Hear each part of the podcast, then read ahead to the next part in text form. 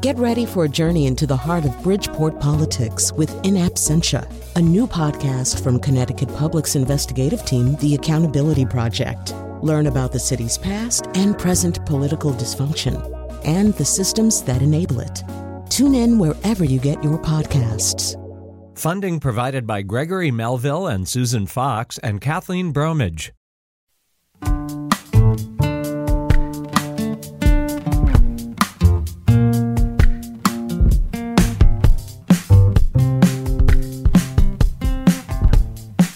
This is Where We Live on Connecticut Public Radio. I'm Lucy Nalpathanchel. Over the last year, our commutes to work, even our gatherings with friends, changed drastically.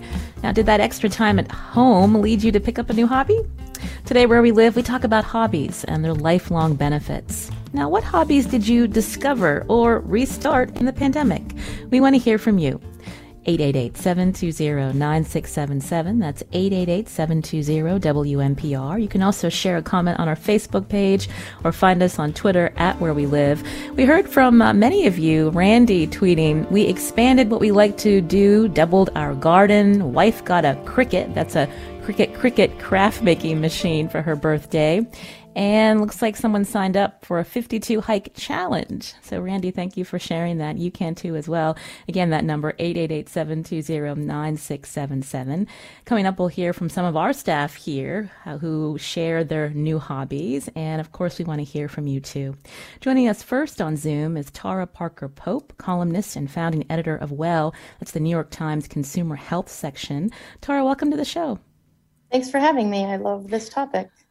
Well has such a uh, such a great resource. I, I, noticed the How to Find a Hobby guide on the New York Times website. Did that come out before the pandemic? Yeah, you know, we we did write this. I did write this before the pandemic, but it's really very relevant now. But you know, even before the pandemic, I think we were, you know, all trying to figure out how to balance our work time and our family time and our responsibilities with leisure time. It's it's been a challenge forever. But I think you know one good thing the pandemic did is it forced us to all look at our lives a little bit more closely and see how we were spending our time. Can I ask if, if there were any uh, hobbies that you restarted or discovered, Tara, for yourself? You know, I have to tell you that during the pandemic, it was a very intense time of work for me because mm-hmm.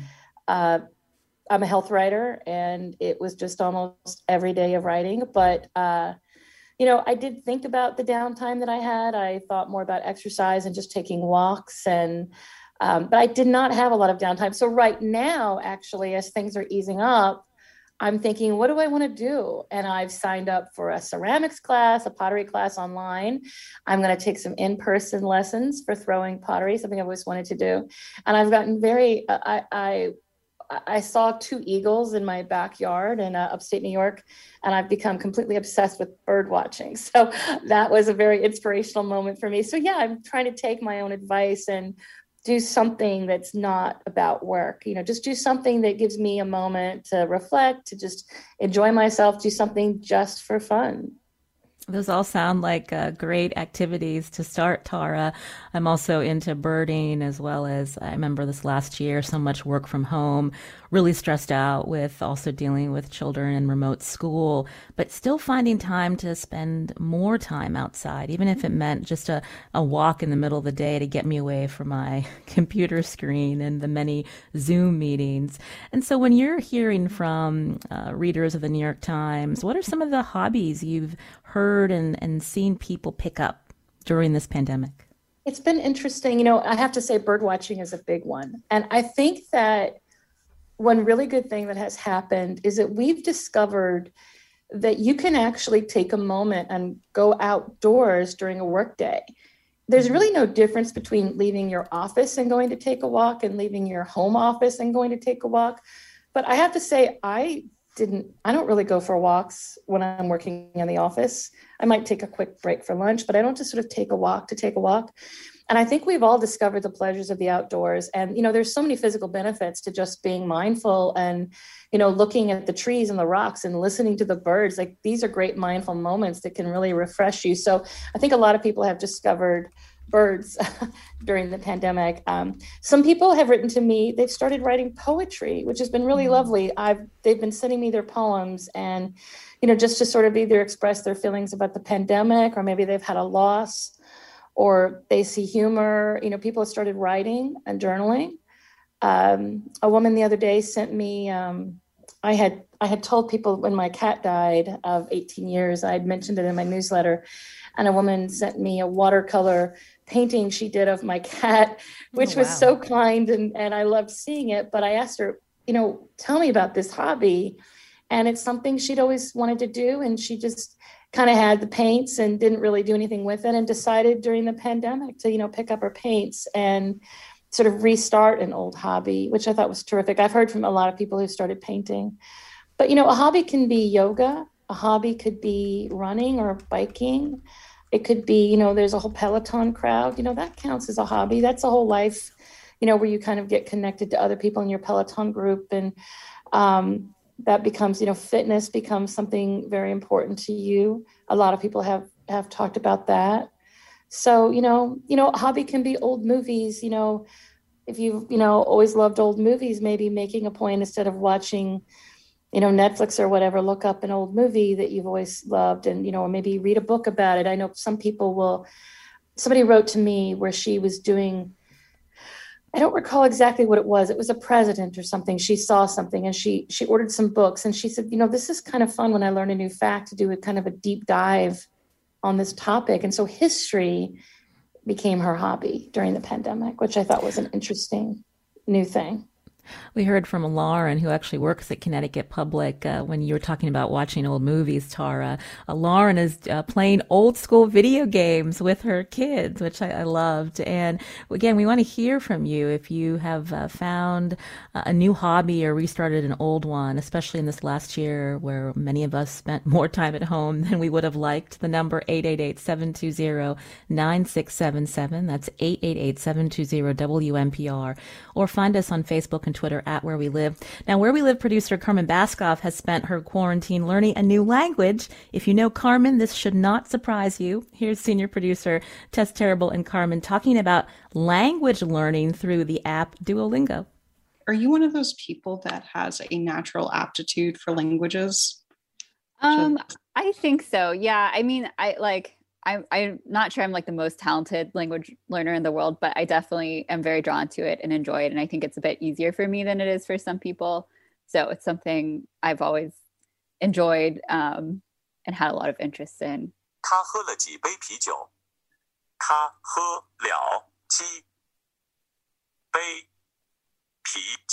Okay, this is asking me how many beers did she drink?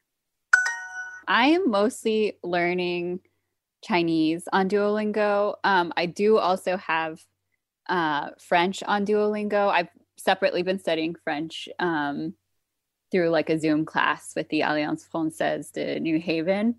Um, so I'm not really doing it a ton on Duolingo, just kind of have it there to practice if I feel like getting some more French practice or if I want to do an easier, if I want to do my Duolingo uh, for the day with an easier lesson than my Chinese lesson. And um, with so with Duolingo, like you get points and and stuff like that. What is your total? I think it's called XP right now. Okay, yeah. So with Duolingo, it's very confusing because there's like all of these different kind of like currencies of um things you can go for. Mm-hmm. So like you can get crowns, which to be honest, I don't really know. I think it's just like how many lessons you've completed, maybe. Mm-hmm. Um, but there's crowns. Then there's XP, which I think is the thing that I'm like most engaged about um, because I like to compete in the leagues, and um, mm-hmm. it's about the leagues are based on how many XP you get. So let me see. Um, I'm going to pull up my profile. Okay, right now I have 11,444 total oh, XP over the playing it. Um, crazy.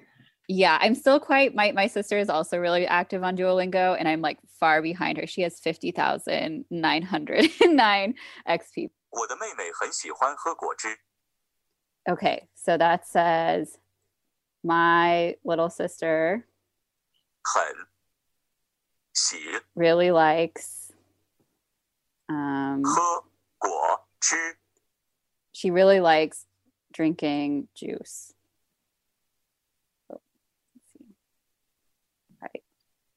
oh, no. Okay, so see, this is something I find frustrating about Duolingo. So I translated this. I was like putting these words in order and I wrote, My little sister really likes drink juice. I forgot two, but like obviously I knew what the sentence meant. Um, I just like miss wrote it in English, but now I got it wrong and I lost a heart. So like, boo. Because I'm not learning English on this app. I'm learning Chinese, and so I feel like I should have got that right, but whatever. Is it partially for you like blowing off steam? For, yeah. for me, when I've been doing it, it's been really fun, and, and it's something I kind of do at, towards the end of the workday when I just need to take totally. a five minute break. Yeah. Yeah. It's like for me, it's like I feel like it's kind of the equivalent of having like Candy Crush or something like that, but that I feel I can feel a little better about because um it's not like super hard or you know takes a super ton of mental energy to do it. it the lessons are really short, um, but it like makes fun sounds when you do them right, and um it just like feels like a slightly more useful way to like get out your phone and like blow off some steam, like doing something with your thumbs. Duh. 得 Duh. Okay, that's it. I love the sounds because I'm like, yes, I got something right. That was Carmen Baskauf and Tess Terrible talking about language learning in the pandemic. Uh, Tara Parker Pope with the New York Times. Uh, how do you want to respond to what Carmen shared and thinking about hobbies and ways to do them with family? You know, I think um, you, you have. It depends sort of where you are in your in your life, right, and what your life is about. So if you're at that phase in life where you have, you know, little kids at home, um, you know, busy family life. When I was in that phase of life, my hobby was really volleyball. My daughter was a volleyball player, and I got very invested in her club, and helping her club, and helping with the website, and that really became my passion now that she's in college, you know, I have an opportunity to do other things. But it's interesting listening to the language hobby because for me, I'm a writer. I work all day, I write stories. Um, I need an outlet that doesn't involve thinking so much, you know. So a, lang- a language a language hobby would be hard for me because I'm my bandwidth of just sort of words and writing wouldn't be right for me. You know, some people they want physical hobbies, like physical exercise hobbies. I like creative outlet kind of hobbies where I can make stuff and create stuff. I also like mindful hobbies. That's why the birding really appeals to me because I'm trying to kind of get words out of my head and not not take in new words. So I'm very impressed and envious of someone who can language as a hobby. I think that's a terrific idea. But uh, that wouldn't you know everybody has to find their own thing, right? You have to find the thing that speaks to you that is the way you want to spend your time off. There's no right there, there is a right answer, but nobody else can tell you what it is, only you can. You can join our conversation. Find us on Facebook and Twitter at Where We Live. Adrian's calling in from West Hartford. Adrian, can you hear me? What have you been doing in the I can. pandemic? Go Good ahead. morning, Lucy. Good morning. So, um, what I've been doing is um, a project actually that um, I started a while back, but the pandemic has really given me an opportunity to focus, uh, you know, quite singularly on the project, and it deals with uh, writing a series of scripts that I hope someday will be on TV or video streaming or who knows, but it's directed to the 8 to 13 year old age group on issues that I think they need to know more about. Um, and it stars a group of dogs. Uh, it's meant to be animated. My own dog Roxanne is the protagonist, and it's called She's Roxanne. But it deals with um, issues like the pilot script deals on hazing the new kid in school or the new dog in school, uh, smoking and vaping, drinking and driving. Um, there's a lot of um, episodes I hope to write. I've written one already on going to college and what college is all about, uh, sexual assault, and I'm hoping to, you know, make all of these simultaneously serious and humorous to appeal to that age group. And you know, I I um, want the I want young kids to sort of see themselves in this. So I have one character who's transgender. I have one who has an incarcerated parent. I have two siblings who are in the foster care system, and my own dog Roxanne suffers from anxiety. So, um, you know, I this, this is what I've been working on. I have 10 scripts already, and uh, uh, a lot of it is an outgrowth of my 45 year career in college administration. And um, I guess we'll see how it goes, but I, I, I'm, I kind of appreciate the pandemic in, in, in, in a, an odd kind of way, um, just because it has really given me a chance to, to focus so, so much on this. Well, thank you, Adrian, for calling in. That sounds like a great project. Uh, and you can join us as well. Find us on Facebook and Twitter at Where We Live. Uh, Liz told us on Facebook she's returned to an art school medium, mixed media. Casey on Instagram says started disc golfing during the pandemic. Others starting an herb garden. And someone said, My dad started a compost pile. It's been his pride and joy. Uh, we love to hear it again. Uh, my guest today here on Where We Live as we talk about uh, hobbies especially in the pandemic. Tara Parker Pope, a columnist and founding editor of Well, the New York Times Consumer Health section. We want to hear from you. What's your pandemic hobby? You can join us, 888-720-9677, or find us on Facebook and Twitter at Where We Live. Now, is this, is this something you hope to continue to do beyond the pandemic? Here's WNPR reporter Ali Oshinsky talking about her newfound love for gardening. Hey, this is Ali Oshinsky. I'm a reporter at Connecticut Public. I'm also a gardener since the pandemic began. That's my pandemic hobby. And I think I'm just going to do it the rest of my life. I just want to keep this forever, even after the pandemic ends. Oh, by the way, I'm in my backyard watering the plants right now. Happy spring! Bye. This is where we live on Connecticut Public Radio. I'm Lucy Nalpathanchel. With more time at home over the last year, did you start a new hobby or maybe restart an old one? You can join our conversation. Find us on Facebook and Twitter at where we live. Now, one of the drawbacks to working from home is the feeling of not having any disconnect from your work. So maybe you feel like you don't have time to start a new hobby. Uh, my guest today on Zoom, Tara Parker Pope, columnist and founding editor of Well, the New York Times Consumer Health section. Tara, how do you think about that sentiment where people may feel like, I don't have time to, um, you know, start a new hobby or, or restart an old one? You know, a lot of us feel that way. We just feel like I'm just so busy, I have no time. And I completely understand that feeling. Um, but if you take a moment and you really, you know, one exercise people do is they advise you to start just writing down the different activities you do all day. And we all need downtime. We need downtime where we can literally just like sit on the sofa and enjoy a cup of coffee and just maybe, you know, do nothing. Like I absolutely we need those moments. But we we do waste a lot of time. Waste is not really a fair word, but you know, we have a lot of I would just say don't let screens become your hobby. I think it's great to watch a movie with your family or to just kind of escape into a comedy. There's actually benefits to doing those things, but if you really look at your day, you find that a, there's sort of a lot of noise in it. A lot of stuff kind of overtakes you, and you're not necessarily controlling your time. Um, someone I once said to somebody uh, about how busy I was. He was I was doing an interview, and he was like a life coach type person, and he said, "Well, where do you spend your time?" And I said, "Oh, I'm just so busy, and I'm taking picking my daughter up at school, and and I'm taking her to volleyball practice, and I'm doing this for the club, and and I was just." And he's like, yeah, you're busy, but you're making those choices, and those are good choices. I think when you start to really look at your day, it's almost empowering to say, yeah, I'm busy, but I'm making the choice to fill my hours with these, and and maybe even just identifying these as as passions and pursuits and hobbies is a good thing. You know, maybe you you're cooking a lot, but you love cooking, so think of cooking as your hobby and take a moment to make sure you're getting the joy out of it and try a new recipe you know take a zoom class um, you know, get a new cookbook and spend time looking through recipes.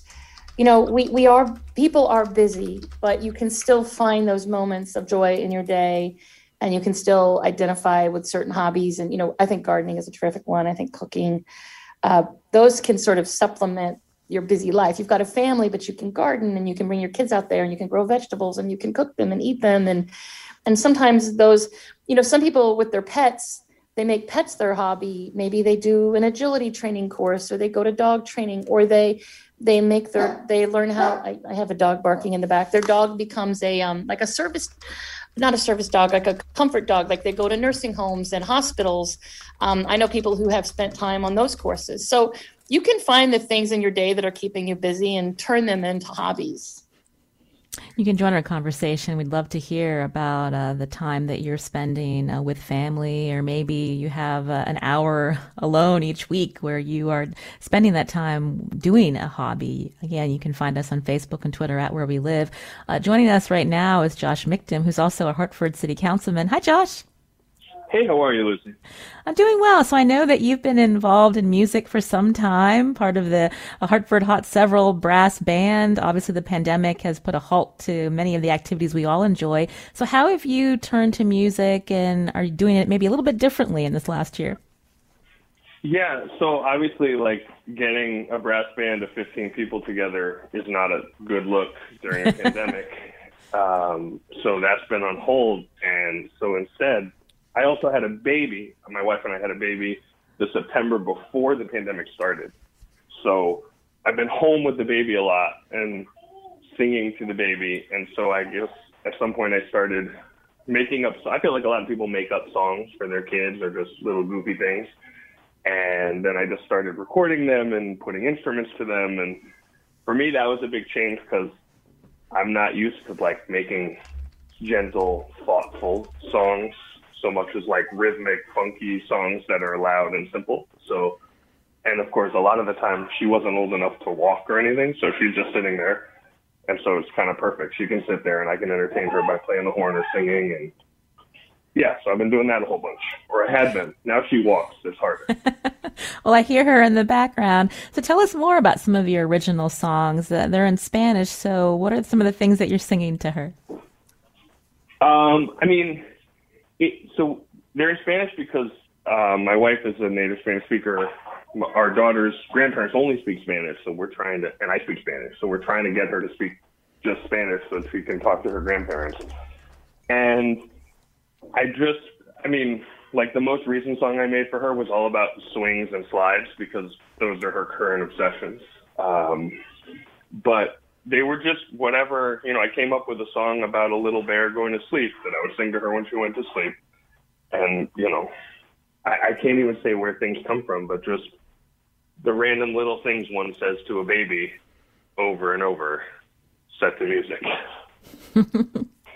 and now she's she's singing some of those songs back to you, Josh.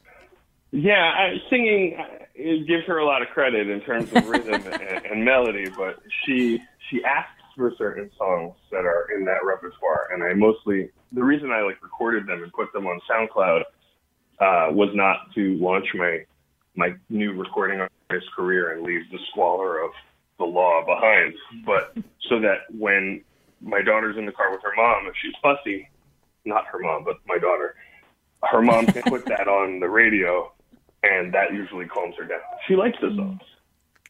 Well, I know that you've shared one of your songs uh, with our producer, Tess, uh, Tu Labor Será El Mundo. Uh, tell me a little bit about the song before we play it, Josh. I mean, it's just like one of those. I wrote it when she was, you know, she wasn't talking or like, it's just sort of like an aspirational, imaginary song. It talks about like you can uh, farm sunlight on the moon and you can mine happiness from the clouds. It's just like the world is your oyster.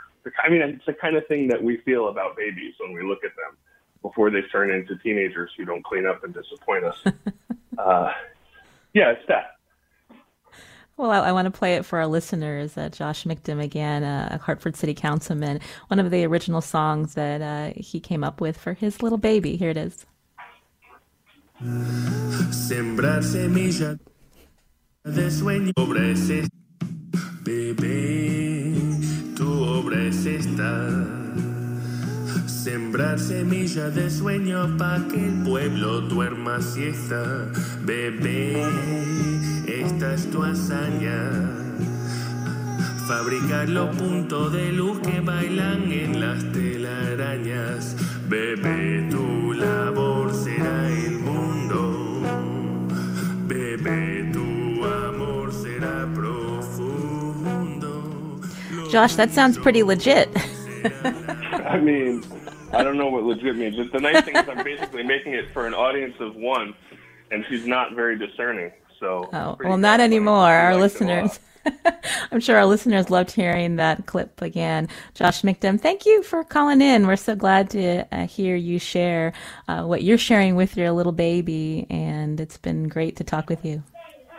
My pleasure. Keep up the good work, Lucy. Again, uh, where we live today, we're taking a break from all that hard news you hear during the week uh, to talk about how uh, each of us has been rethinking our lives in this pandemic. And some of that might mean uh, taking time uh, for yourself or uh, taking time away from work to do something else that you love, which may be a hobby that you hadn't, hadn't had time for before, or maybe rediscovering a new one. my guest today with us from the New York Times, Tara Parker Pope. Tara, you you had mentioned taking a break from screens. So Josh is doing that, right? He's making music for his little one. You know, what I love about that example is that it allows him to, you know, he has his passion for music. It allows him to kind of bring it into his family life. So yeah, you know, he's got childcare demands and his, you know, his the time how he spends his time has changed a bit. And you're sort of, you know, at the whims of your child when you're a parent of a young child. So I like the idea that he's managed to kind of merge these two, you know, his love of his child with his love of music and I also want to remind people that think, you know, making memories and recording memories and capturing memories is actually a great hobby. You know, scrapbooking or organizing your, I did a lot of photo organization during the pandemic. Um, I have maybe 50 photo albums. My mom was the kind of person who would take like a pitch like six pictures of a bird and she couldn't get rid of any of them so i have six pictures of the same bird and i've just massive photo albums that my mom put together and i'm spending time trying to organize them um, so that they're not a burden so that we can enjoy them. And so you know kind of scrapbooking and picking photos and capturing memories is a really cool hobby. A lot of people will make videos. Um, they'll you know maybe create a youtube channel of their of their kids videos. And i think capturing these memories of our family is a really wonderful gift um, to our kids and to our relatives. And it's a, it's a lot it's something a lot of people have done over the you know over the course of the past year you know, earlier, Tara, you mentioned when the pandemic start started because uh, of the nature of the work you do uh, focus so much on health. I mean you were working a lot and writing a lot. And i wanted you maybe to talk a little bit about uh, the the value the benefits of taking time for ourselves when we're able to. You know i think this is the hardest message for people to understand. They feel you know overwhelmed by their responsibilities. But self-care is not selfish and doing things for yourself is the way that you can become stronger and better at caring for other people and caring for your family. The thing about hobbies is you know there's been a fair amount of research. Um, there's actually a scale called the pittsburgh enjoyable activities test that measures the effect of hobbies and leisure pursuits on our overall health. And they you know these researchers have found that people who have a hobby, who have that sort of moment of leisure, that distraction from everyday life, they tend to have, you know, they have less stress, they have less disease, they uh, lower blood pressure, they tend to weigh less. I think maybe just because they're sort of active. Um, just better overall physical function and greater longevity, even. Um, people who take part in hobbies get better sleep. Um, you know, stress is a big, uh, big issue for people who, you know, during the pandemic, and hobbies is a way to release that. They found people who have hobbies uh, have fewer negative moods, less depression, more positive outlook.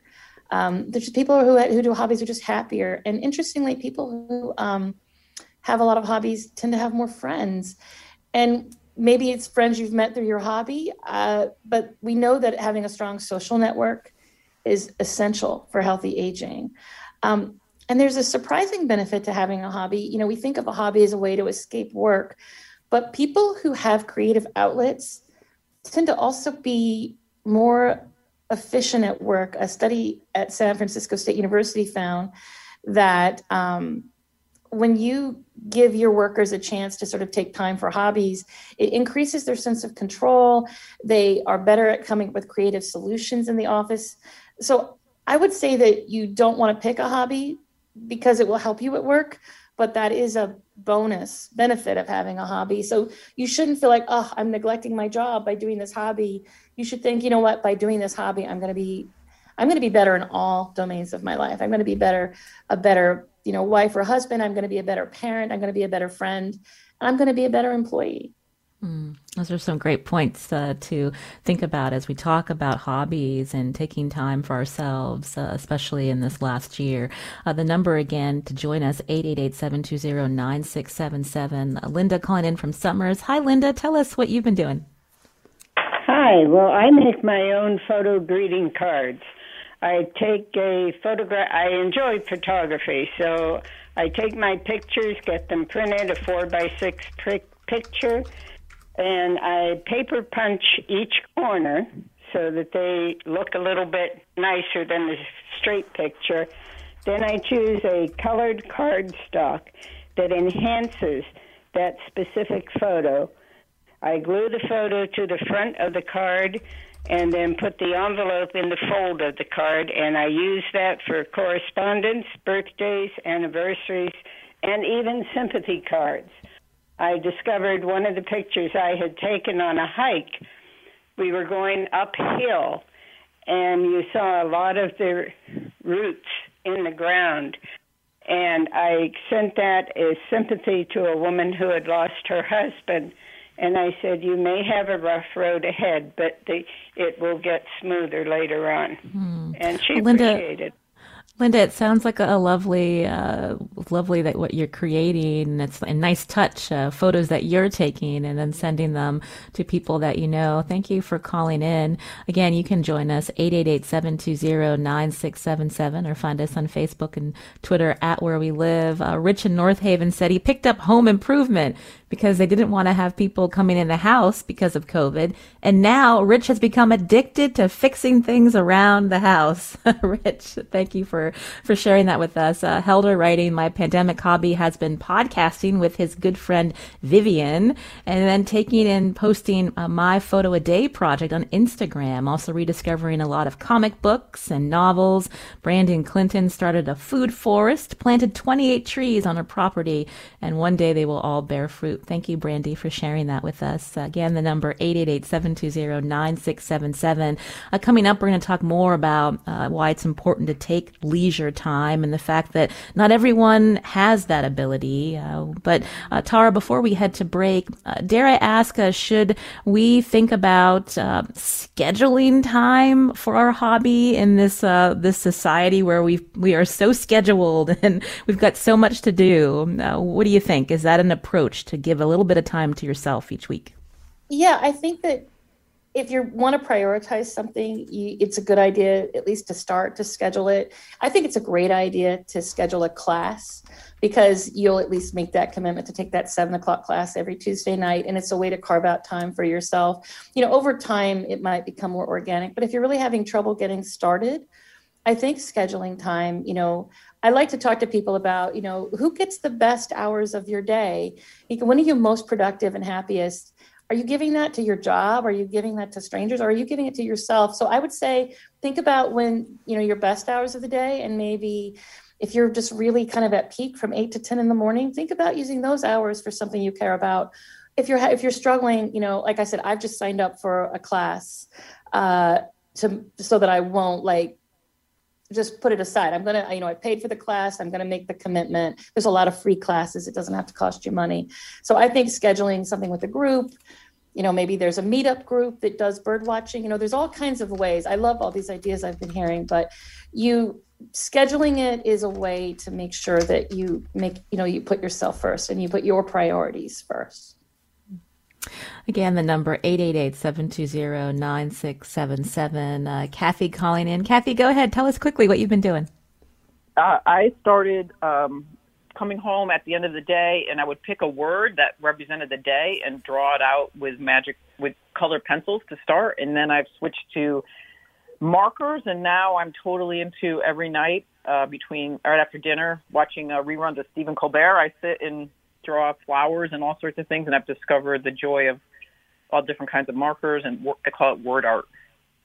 So oh, I didn't do that before the pandemic, and I hope to. It's interesting to look back in all the words that kind of struck each day. A word that struck me that day mm-hmm. is what I've been working with.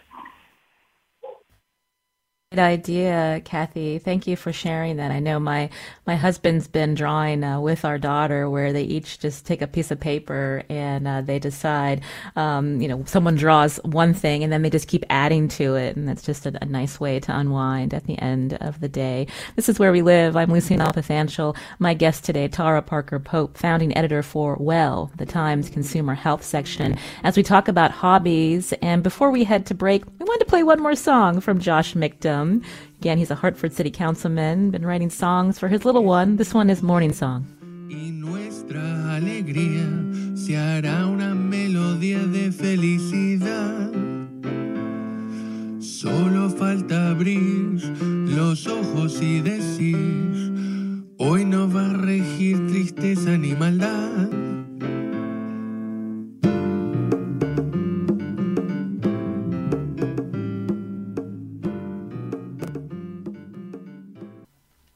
This is Where We Live on Connecticut Public Radio. I'm Lucy Nalpathanchel. My guest today on Zoom, Tara Parker Pope, founding editor for Well, the New York Times Consumer Health section. We've been talking about hobbies today. And joining us now also on Zoom, Brigid Schulte, a longtime journalist, author of Overwhelmed, Work, Love, and Play When No One Has the Time. She's also director of the Better Life Lab at New America. Brigid, welcome to the show. Thanks so much for having me. So uh, I was curious if you could respond to what you've been hearing and when you were able to take time to really research leisure and play in our country and how um, our feelings and time for it, we really don't prioritize it. No, we really don't. So it's been actually really heartening to hear all these people t- talking about, you know, some really wonderful things that they're doing and taking time uh, to do just things that are fun and enjoyable. So, when I was doing a lot of research, first of all, I was looking for leisure research, and it's fascinating. There isn't very much of it here in the United States. Um, some of the best leisure research is out of Canada or Europe. And when you think about it, it's because, uh, you know, it really is baked into the American culture. Uh, we're a very work focused, achievement oriented culture. So, uh, you know, for many of us, uh, leisure is sort of a waste of time. Play is sort of silly. Uh, we define so much of our identity comes from work. So uh, I think one of the things that Tara said uh, is very true. A lot of people think taking time for themselves is somehow selfish or silly or not important. And what we have here is really kind of a busyness culture where busyness is not only a badge of honor, but almost like a price of admission. So when you talk to talk to each other, it's like, "How are you doing?" "Oh, I'm so busy. I'm fried."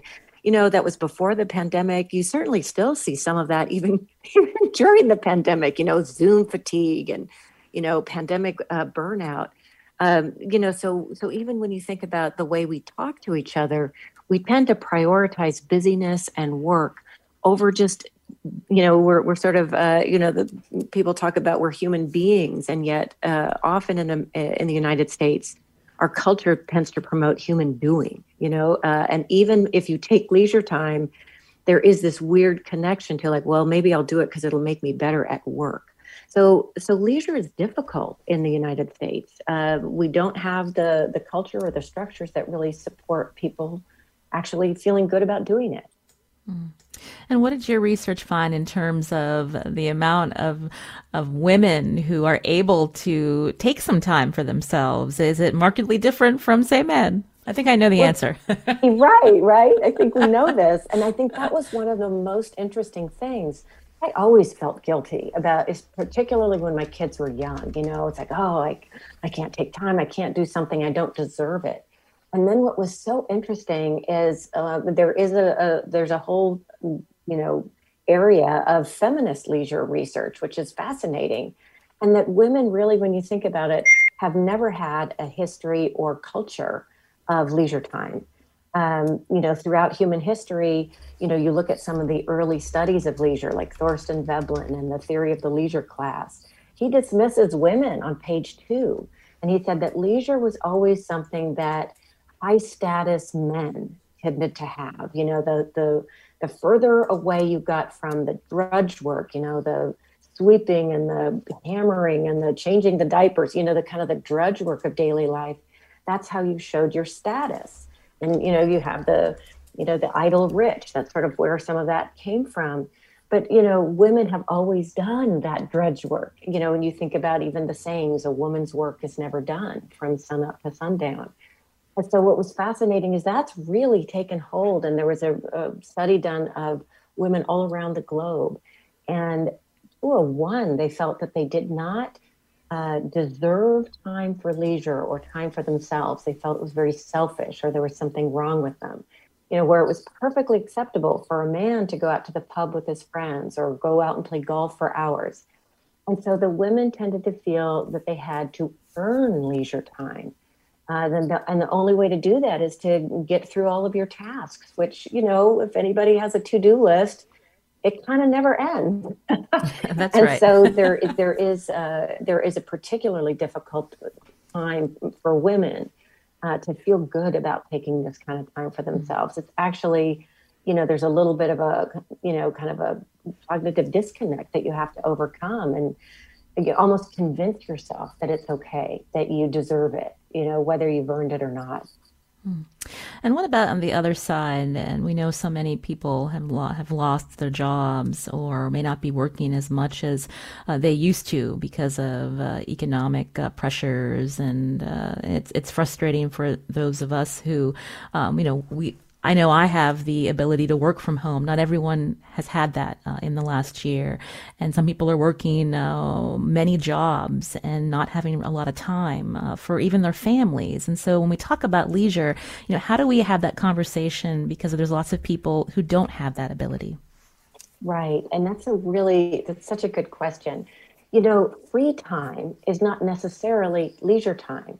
And so, what we've seen a lot in the pandemic, so many people who have lost jobs or been forced out of the workforce. So they have, you could you could argue that they have more free time, but it's not something they chose. And there's a lot of stress and anxiety around that kind of time. It's sort of unfilled hours or looking for work or worrying about how to pay bills. So, so that might be free or unstructured time, but that does not give you the benefit like a hobby or leisure time or play would. And I think this is what's an important thing to remember. And I think some of the callers and Tara have certainly have certainly said this, that leisure or play or hobbies, it's really in the eye of the beholder. That what the leisure research shows is that you need sort of two things to really have the benefit of a hobby or leisure time. And one is that you have freely chosen the activity. So you choose to garden, you choose to uh, learn a language, you choose to play volleyball or whatever, or play music, and that you control the time. You know, and if you have those two conditions and that time is uninterrupted, then you have more of the ability to fall into what um, you know psychologists call flow or peak human experience, where there's a sense of challenge, but it's not too hard, so you don't get frustrated. I mean, and that's like you know that kind of like when you lose the sense of time and you are so lost in the activity you're fully alive in the moment. And that's what psychologists say is like you know peak human experience. That's like the best feeling of time that you can have. So when you're on the other side of that and you might have time but you haven't chosen to be unemployed and you're maybe filling the hours and maybe you're turning the television on to try to distract you that's a very different feeling that is not peak human experience. So so that's something to really keep in mind. And that even if you are in that situation and there's fear and anxiety, that there are things that you can do, uh, whether it's connecting with other people, um, that that can be a really important, you know, not only something to reduce stress, but to create connection, um, you know, build some resiliency. And that can be leisure or, you know, finding, going for a walk. There are things that you can do that you can consciously choose to try to bring some of that sense of joy and meaning and uh, you know kind of being uh, an aliveness in the moment back into your life You're hearing Brigid Schulte again, a longtime journalist, author of Overwhelmed Work, Love, and Play When No One Has the Time. I wanted to fit in one more listener call. Marcia calling in from Long Island. Marcia, what did you start up this last year? Uh, uh, chickens. I, I spent a lot uh, writing about reducing stress of all things um, because I'm a meditation teacher and such. But uh, my neighbor down the street uh, started to raise chickens, and he was hatching them, and he had too many chickens. And I was excited. I said, "Oh, I would love to do that." Um, to me, it's great because it gets me outside and uh, walking around and then taking care of them. Besides, they are the funniest things. They are so entertaining, and each one has her own personality. So um, it, it's it's just such a stress reliever for me. Plus, um, if if if everything went crazy and uh, we we really the pandemic got even worse, uh, I would have a food supply in my backyard, which really makes me feel so secure. It's so nice to know I have those beautiful, fresh, organic eggs there every single day. Yes, so, and it's great to have neighbors who have chickens. I have neighbors who have ducks. They give me some eggs. I'm like, yes, this is great. Thank you, Marcia, for calling in. Uh, Tara Parker Pope, you're also still with us. I wanted you to respond a little to what uh, Brigid shared, and also, uh, you know, with, with, the U.S. having this reputation of all work, no play. Uh, you know, just taking some lessons from countries abroad, maybe. You know, what's so interesting about the US is that when we're raising our children, we really encourage them to try everything, right? We take them to sports and soccer and ballet and gymnastics and and you know, we take part in community programs uh and that something changes, right? For us, we we get into this, you know, work mindset where we think, okay, now I've got to be a grown up and I don't get to play anymore. I don't get to have hobbies. And I, I think it's unfortunate, you know, when we were talking about, um, you know people maybe who are unemployed you know one of the findings is that you know having hobbies can help you build resilience for those moments where life you know throws you a curve. And so if you only identify you know if i only identify as a writer and then something goes wrong at work i'm going to feel pretty devastated because my identity is so caught up in being a journalist being a writer. There's this concept called self complexity and if I have many layers to my life, if I also think of myself as not just a parent or um, a friend, but also maybe I'm a runner, um, I, I, throw pottery, I write poetry, you know, I have these different layers to my personality. There was an example of a friend who, uh, you know, went, she started surfing and surfing became her passion. And she started identifying not just as a writer, but as a surfer.